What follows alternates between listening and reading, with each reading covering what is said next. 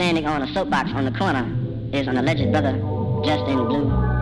and black dashikis, or green, red, and black dashikis, and spouting the news that the revolution is coming and you better get ready.